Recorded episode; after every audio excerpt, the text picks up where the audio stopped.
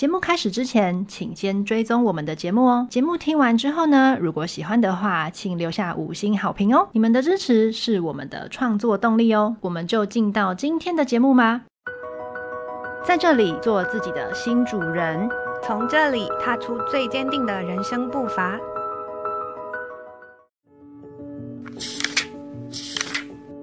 Hello，大家好，欢迎来到野莓之地，我是孙孙医师。Hello，大家，我是 Y Y。今天呢，我们的主题是野莓图书馆，在每一页的微光下，找到生活中不同的可能性。好的，那又到了我们每月第一个周五的读书会啦。没错，大家一起来用功吧。好，呃，我最近一直在想一个问题，嗯，包括上次我们也有问小米老师，嗯，到底什么是爱自己？哦，你有答案吗？我其实不急着找答案，嗯呃，我也不会期待听众现在就要有答案。对，其实这蛮阶段性的。嗯，我觉得大家可以先放在心里，作为我们二零二四年的一个思考的主题。哦，可以耶，说不定明年年末的时候，我们可以分享跟今年的自己对于爱自己的定义有什么不一样。没错，我觉得这个主题非常大。嗯、首先，什么是爱呢？嗯，然后什么是爱自己呢？嗯哼，也许年初的你跟年末的你想法会不一样哦。嗯，那我们就进入到今天想要分享的书籍吧。好，今天 Y Y 要带来的书籍叫做《魅力学》。没错，那 Y Y 为什么会选择这本书呢？我跟你说，其实这本书呢，你不觉得这个书名感觉不像是我会看的书吗？对啊，我想说魅力学是什么？就是穿什么颜色吗？举手投足。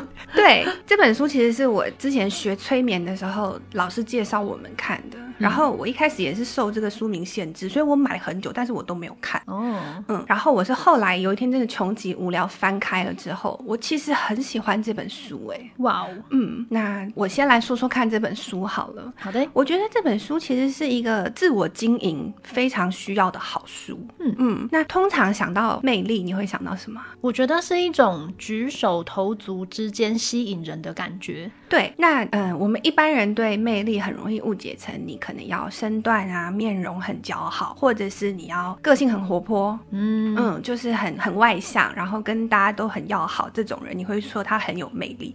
嗯、但这本书完全颠覆了这个定义跟想法。嗯，他开头的时候其实就用了一个例子，就是玛丽莲梦露啊，她是那个经典年代的一个代表，就是非常有魅力的女性。嗯、那她呢曾经做过一个实验，就是她可以在纽约，嗯、呃。交通最堵塞的时段，就是地铁人来人往的时候，他把他自己的魅力收起来，他完全是一个路人，没有人知道那个人就是玛丽莲梦露。嗯，然后当他决定他要嗯、呃、展现他的魅力的时候，不到几分钟的时间，他身边就是水泄不通了。嗯嗯，这个意思就是说，其实魅力它不是天生来的，它是可以被训练、收放自如的。嗯嗯，他是用这个例子带我们进到这本书的书籍里面。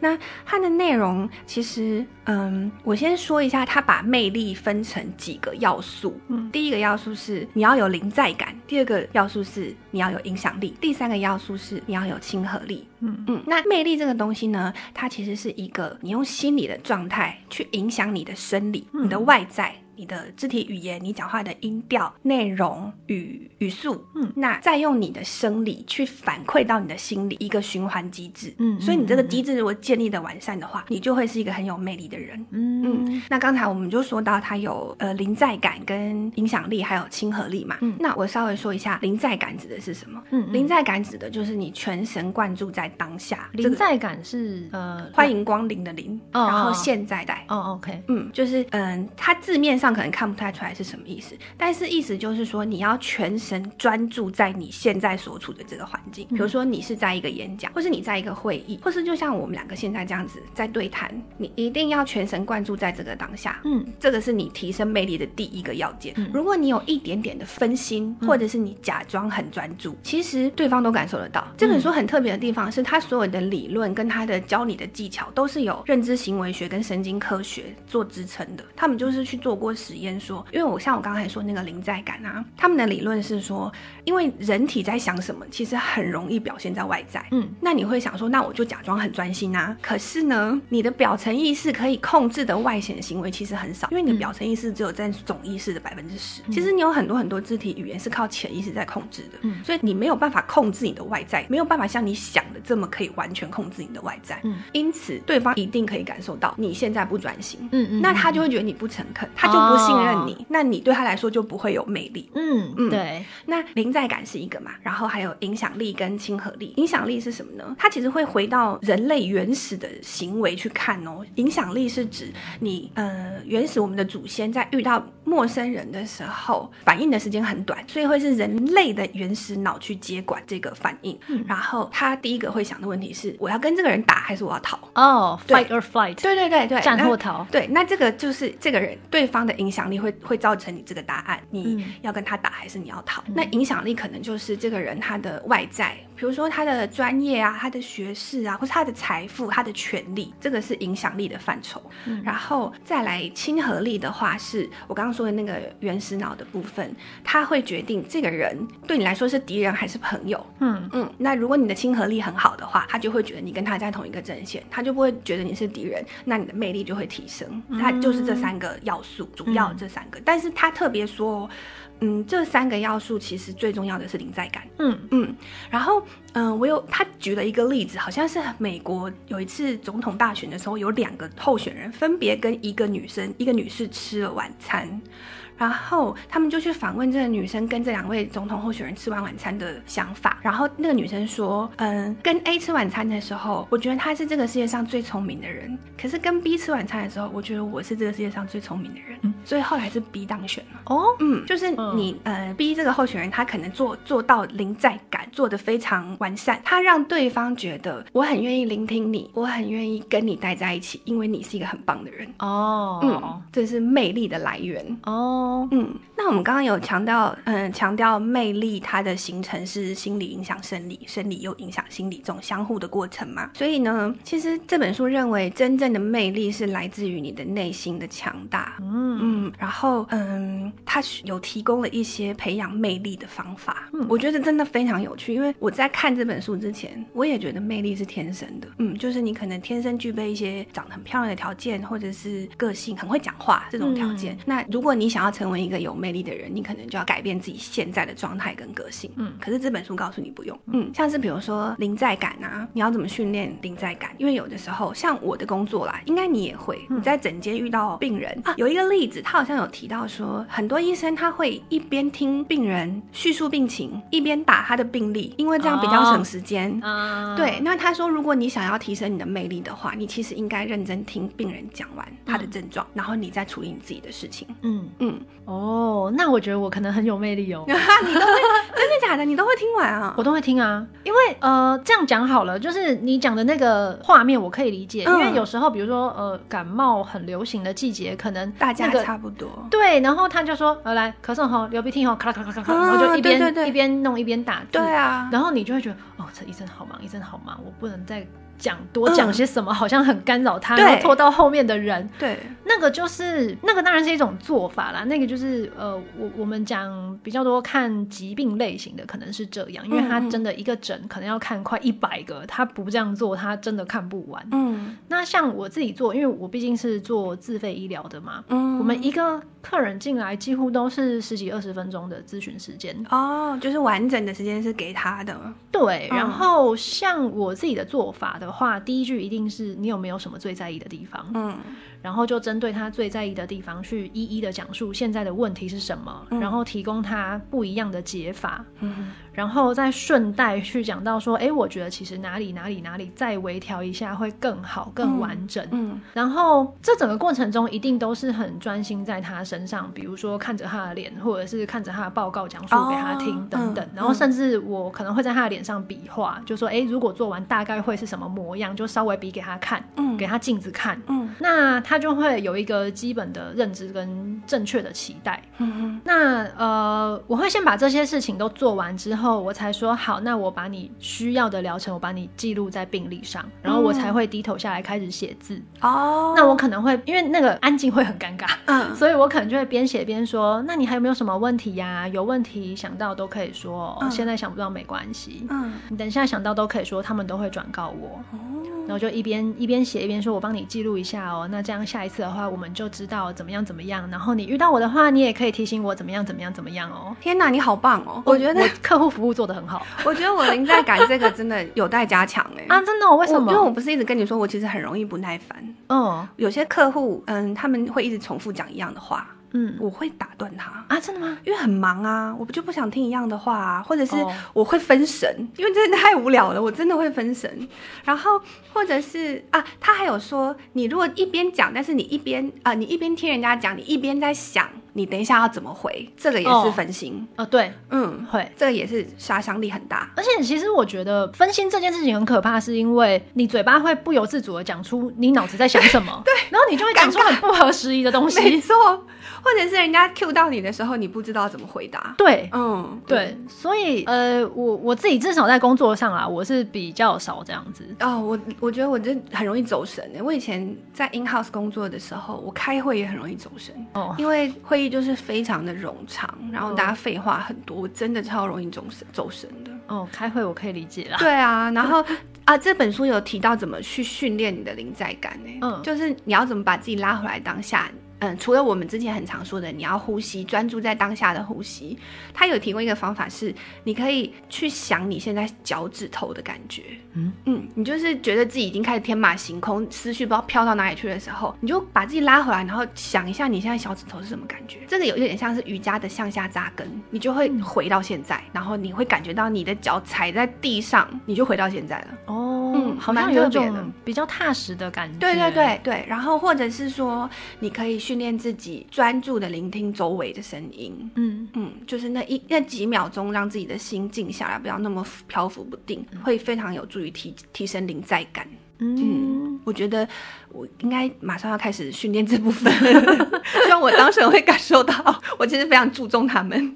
然后再来是，嗯，比如说，因为心理状态其实会影响外在的生理行为嘛，所以他有提供了一些排除心理障碍的方法。那我们很常很常在日常生活中遇到的心理障碍是什么？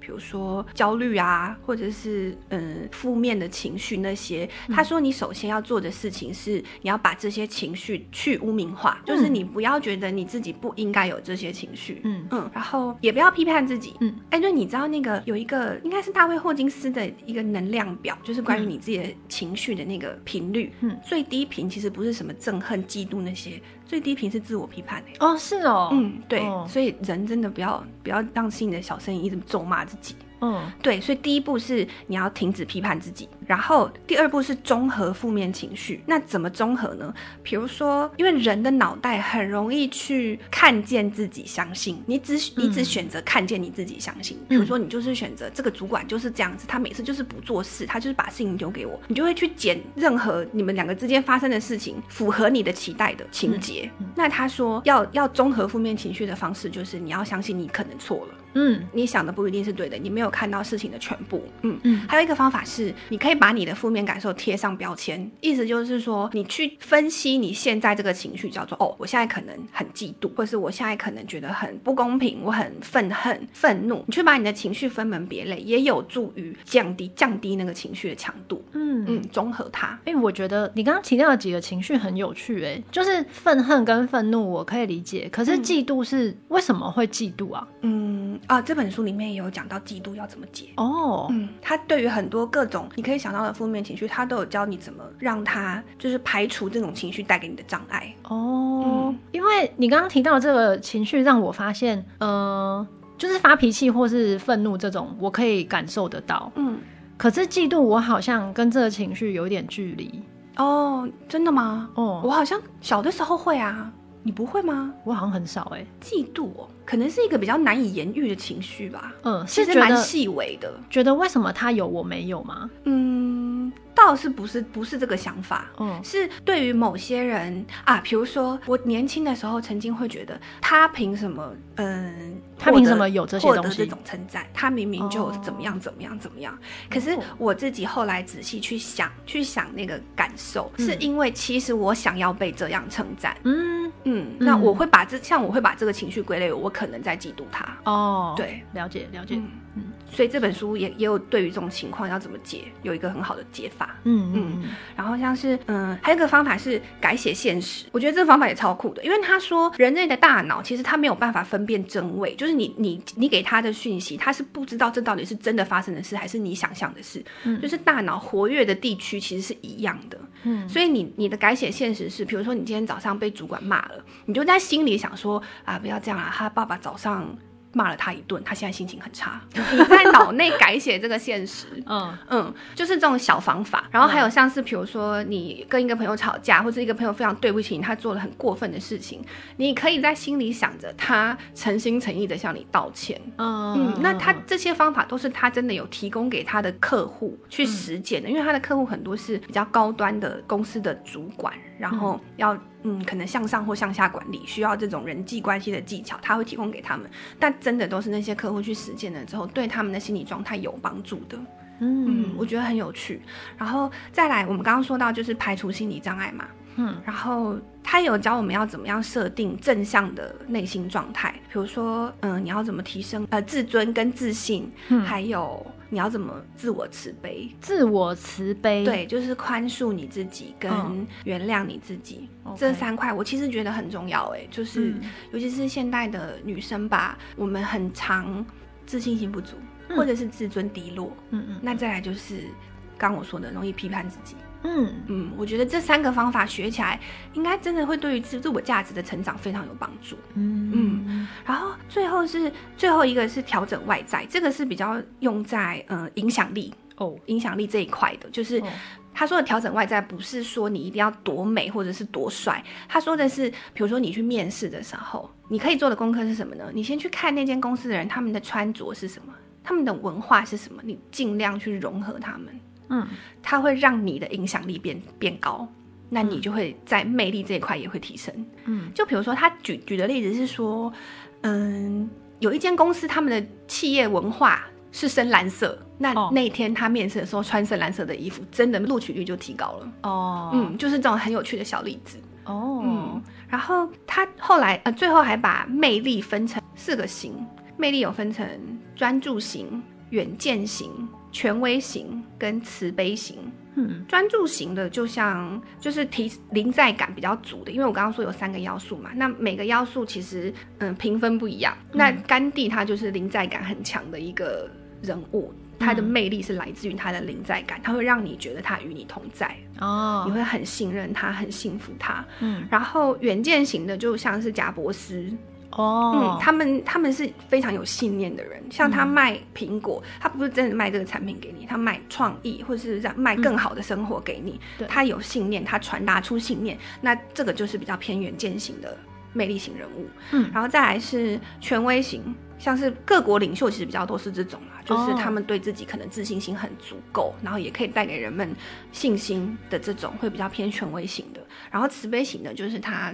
很关怀世间万物，像是德蕾莎修女这样子的人哦，嗯，那就是其实这就是这三个魅力要素，你可以去调配，你用不同的场合，你也可以去使用不同的技巧，让你的这三项可以提升，然后你就会渐渐的成为一个。有魅力的人，嗯、那他比如说像是里里面他有讲到一些我觉得很有趣的例子，比如说你像你宣布坏消息的时候，或者是你嗯、呃、你觉得现在状况不利于自己的时候，然后演讲的时候、讲电话的时候，要怎么去利用这些小技巧，让你可以提升自己的魅力。像比如说他说你要宣布坏消息的时候，比如说你要跟这个员工说你现在要被 fire 了，啊、那你就不能是权威型的那种。技巧，因为他不需要，他现在需要的可能是你的同情心或者是你的同理心。嗯，那你可能就要让你的亲和力比较高一点。哦，那你就去找他说的亲和力的技巧怎么提升，他就真的是有一些实战的策略给你的。哎，你知道我们以前告知坏消息是一门课，哎，哈，哪一个学院开的？就我们我们科系啊。啊，你是说他跟你说你的病情？对啊，就是有时候你在那边宣布说人家得癌症，或是宣布怎样怎样了，嗯、因为医学总是有极限嘛。嗯，那我们以前有一堂课就是告知坏消息，那你有修吗？有啊，当然有，每个人都要啊。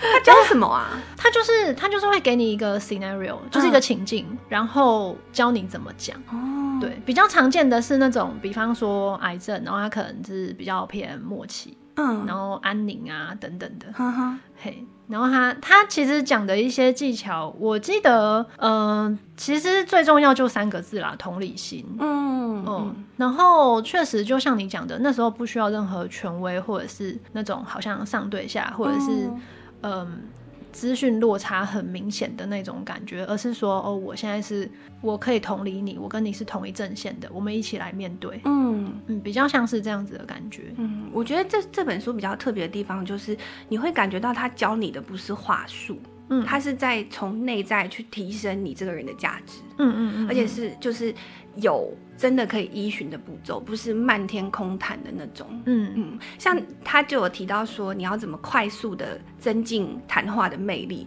有几个小技巧，我觉得很有趣。嗯、就比如说第一个是说，他说你要在句子快要结束的时候降低你的声调，我觉得这真的超好玩，我我没有这样试过啦。可是就是觉得，如果哪天可以来尝试看看的话，也许不错。嗯、然后还有比如说你在听人家讲话的时候。你要，因为你要表现你的临在感，所以你要点头。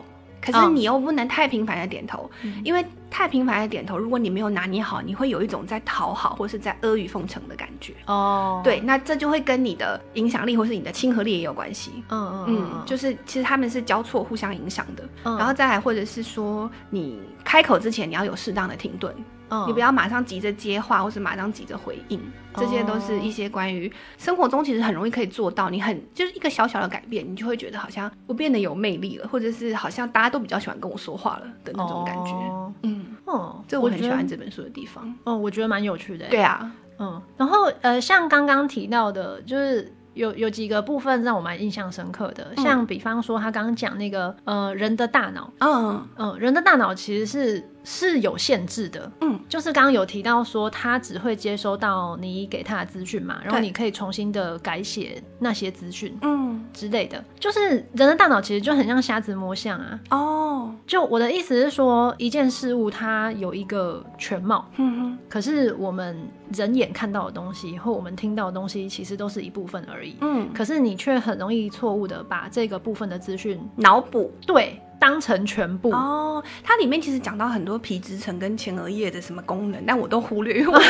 我都看不懂。总之，我就想说结论就是这样就对了。到处都有神经生理学，对啊，对啊，真的很好玩哎。嗯嗯。然后刚刚讲那个改写资讯这件事情啊，嗯嗯就让我想到我们以前有学一个叫做幻肢痛，就是、啊、好像有，我觉得那痛超妙的。对，嗯，对啊，那个其实就是真实的反映出来说，你给大脑的资讯跟大脑判断出来资讯，有时候它不一定是正确的。哎、嗯，可是这个这个病是真的存在的吗？对啊，它是真的啊，几率高吗？哎，它最一开始存在是因为就是以前发生世界大战，嗯，哦，你说那些重伤的士兵啊，对，那他们会去截肢嘛，嗯。对啊，那其实他明明截肢完了，可是他可能会觉得说，哎，奇怪，我就觉得脚痛或者怎么样。嗯、那那个其实就是最一开始这个幻肢痛这个名词是从这边来的。哦，对啊，然后渐渐的才衍生出来说，哦，其实那个就是一个疼痛的信号的传递嘛。嗯、那你的大脑因为以前都是脚痛，所以你的大脑就说你脚又在痛喽。可是其实你脚早就截肢啦。所以大脑真的是会骗人的。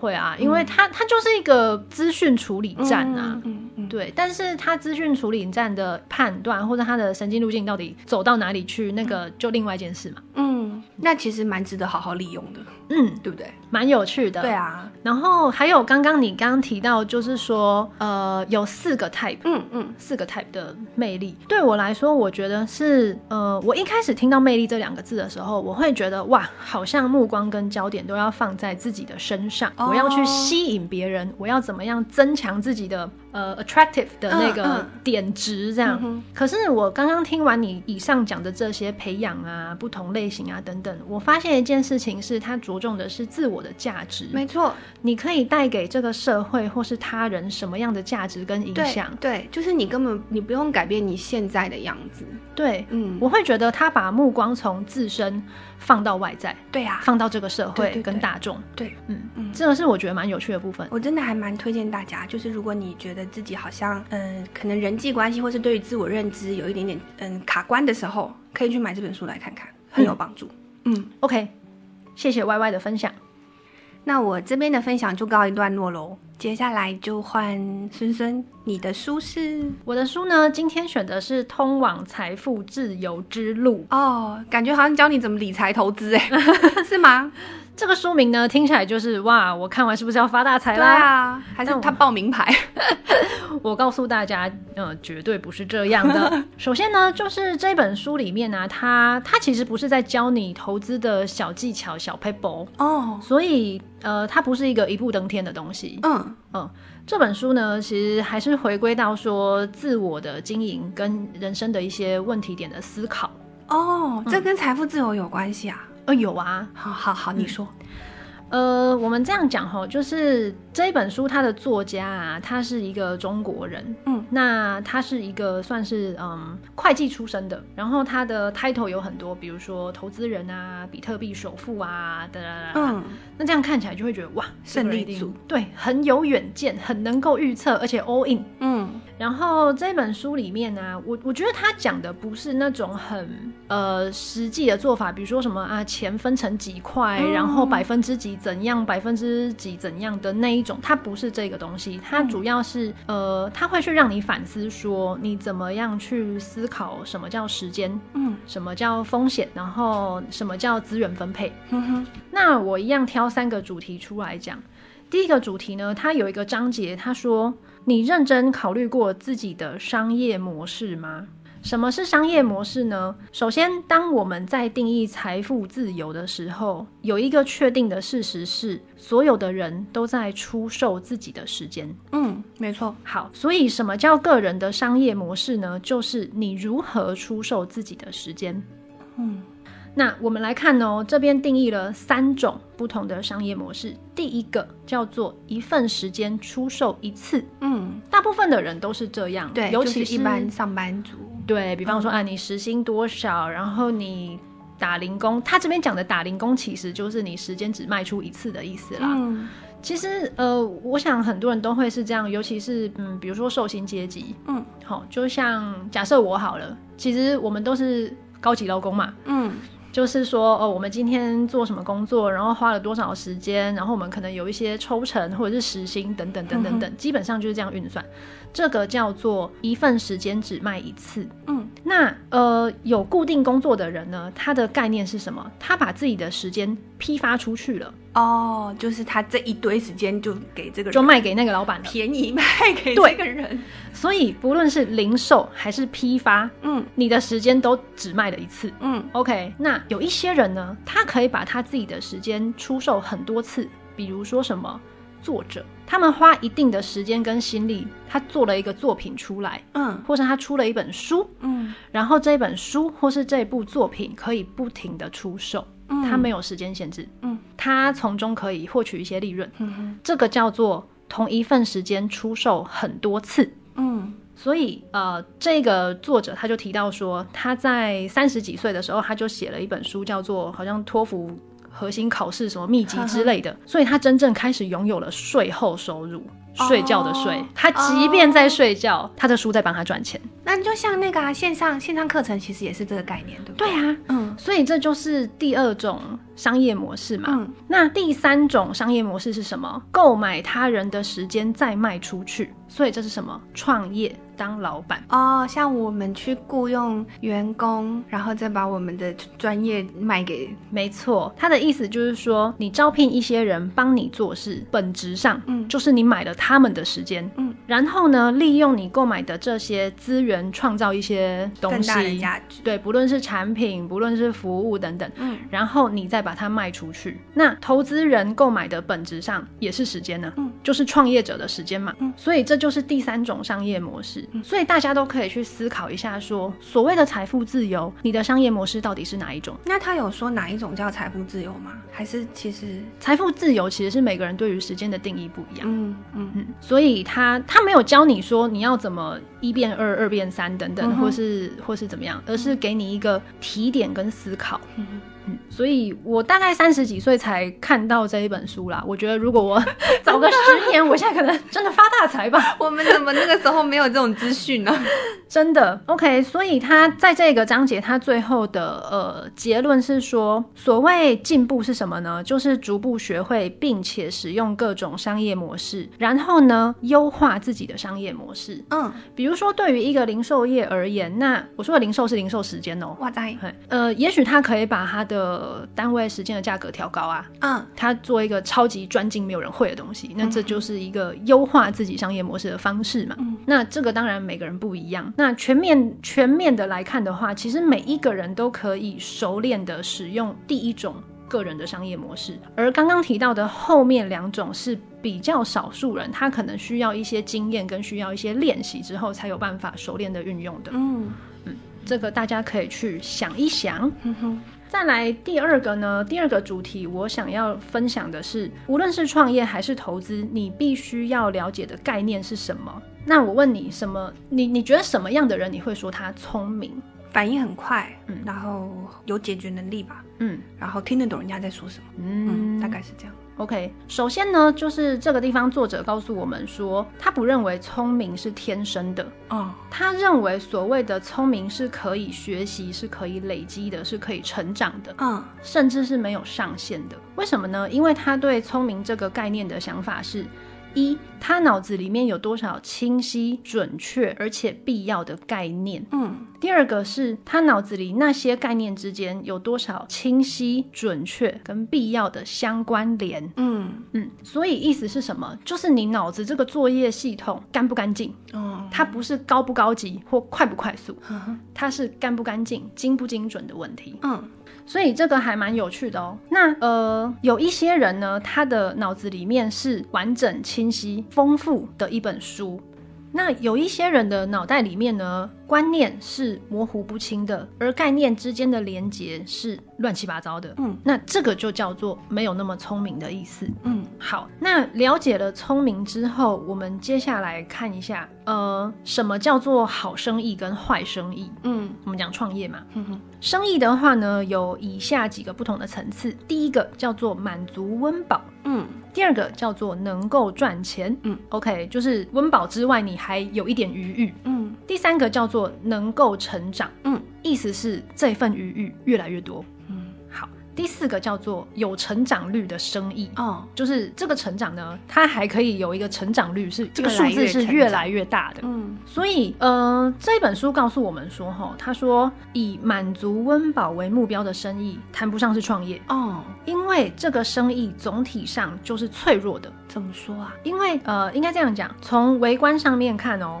不动的成本它是一定会上涨的，比如说房租，嗯嗯嗯，那人力成本也会上升，嗯。而且你的竞争者会很多，因为你的门槛很低。嗯，那从宏观上的角度来看，社会如果来一场很大的动荡，你就很容易被淘汰。哦。嗯嗯，所以呃，大多数只能够满足温饱的生意，其实长期长期来看的话，它不是一个长期赚钱的生意。对，好，那所以说，那创业到底是什么呢？其实你要想的是说，你会有余裕，嗯，然后这份余裕会成长，而这个成长必须要有一定的成长率，嗯，这样子长远来看，你才能打败通膨。哦，嗯，所以它其实还是有。一点商业思维在里面，没错没错，就是这个是他告诉我们说，你在创业的时候，或是你在考虑要不要投资的时候，嗯，你要看的是这些，嗯，所以我觉得他这个思考是蛮深入的，就是等于说他不是只有看当下什么 KPI 啊，什么那些什么数字那些利润而已，他想的是蛮长远的，嗯，他甚至有一点跟时间在赛跑的感觉。嗯这个我觉得蛮有趣的。对，那最后第三个部分，我想要讲的是本书的几乎是结尾啦。嗯，他问说，人生的终极问题到底是什么？就是灵魂的拷问吗？对啊。哎，你觉得是什么？人生的终极问题，我不知道，我没有想过。哎，你有你有答案吗？你在看的时候？其实我我看的时候啊，我一开始没有什么答案呢。嗯，就是我一开始看到说人生终极问题是什么，其实我有点一片空白。对啊，那他这边提到几个哦，很多人讲的是：一，我是谁？嗯，二，我从何而来？三我要去向何方？嗯，好，好像三个都蛮重要的，三个都是问题呀、啊。对，然后我是谁？我觉得这个大家就扪心自问啦。嗯、我觉得呃，后面两个问题，我觉得比较好解答，是因为其实现在的你就是过去的你累积而来的，嗯，而未来的你又是现在的你。一路累积之后，到达某一个时间点会出现的样貌，没错。嗯，所以这个东西，我觉得它不是一个定点的问题，它是一个累积的过程。嗯，然后呢，呃，他其实发现呢、啊，最重要的问题是什么？最重要就是说这句话本身，这句话本身就是一个终极问题哦。那他的意思是说，你要去思考你人生中最重要的东西是什么吗？对，比如说健康、事业、财富、呃、爱情。对对对对对，可以这么说，它可以放在各个领域哦。Okay.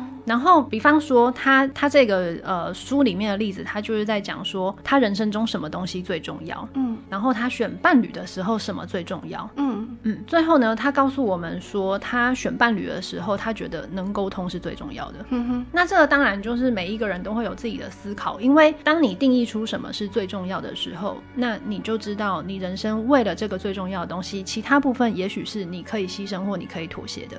哦，那我好像有答案了。OK，嗯，我觉得这个呃听起来有一点高深，嗯、可是也许大家都可以问一下自己。对对对，嗯，OK，那这个书就是呃，以上就是我今天想要分享的心得。嗯，那我对于这本书的想法其实是呃，我一直觉得尽信书不如无书啦。对，所以我看书也不是说呃全部都会按照他讲的东西，我不一定会很同意他讲的东西。嗯、最后我要讲一下我自己的对这本书的心得，就是首先，它是一个中国人写的书。嗯，我觉得中国人写的书有一个特点，就是你可以感觉得出他们的内卷跟狼性。哦，有体现在这本书，就是我觉得有。首先，它的书名叫做《通往财富自由之路》。嗯，这个非常狼性哎。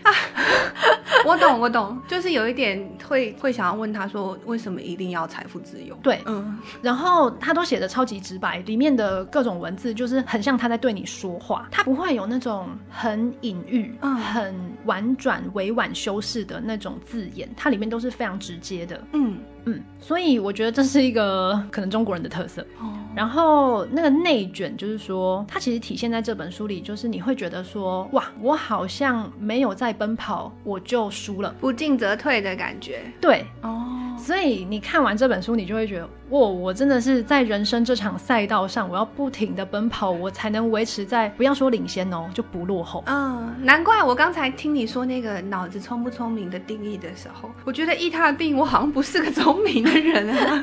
其实我觉得很有趣的一点是，如果今天我是一个二十几岁的人，我肯定会。嗯呃，依循着这一本书里面告诉我的做法跟启发，然后去规划我的人生。哦，就是保持自己在水平面之上那种。对，我就是狂奔吧，嗯、就是在这个赛道上狂奔这样。嗯可是现在，比方说，我们也都活到可能三四十岁这样子的年纪，其实你开始会有一点取舍。嗯，就即便他今天告诉我们，你投资遵循的一些依规是什么，嗯，然后包括刚刚讲的什么是聪明的定义，嗯，其实你也未必要做那个最聪明的人啊。对啊，对啊，没错。嗯，其实有时候我会觉得，当一个很聪明的人，好像有点痛苦，蛮累的。对，嗯，所以我觉得回过头来啦，就是说我看完这本书之后，当然你要经营自己。你要让自己更有价值，然后最终可以达到所谓财富自由或是心态自由。嗯，这件事情最终还是要回到你自己的本身。那其实是最后一个问题最重要。对，不然推荐大家直接看最后一章，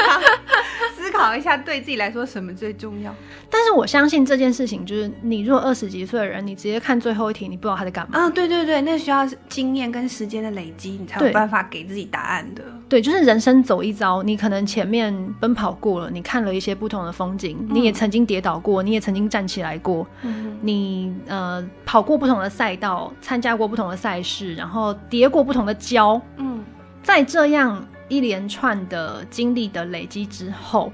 问你最后一个问题，你才回答得出来你的答案是什么？嗯，嗯，我觉得这是这本书给我的感受。哦，所以我在三十岁以前看这本书，跟我最近又重新翻阅了这本书，我的心境是不一样的。嗯，以上就是我今天想要分享的心得。嗯。嗯，谢谢孙孙。节目到了尾声，也谢谢各位听众陪我们今晚一起在读书会分享各式心得。如果各位听众有兴趣的书籍或是不同的主题，也欢迎留言给我们，让我们一起讨论哦。嗯，最后各位 Apple Podcast 还有 Spotify 的听众，欢迎你们留言留下五星好评，并且追踪按赞哦。那今天的野莓之地野莓读书会就在此告一段落喽，谢谢大家的参与，谢谢大家，拜拜。拜拜。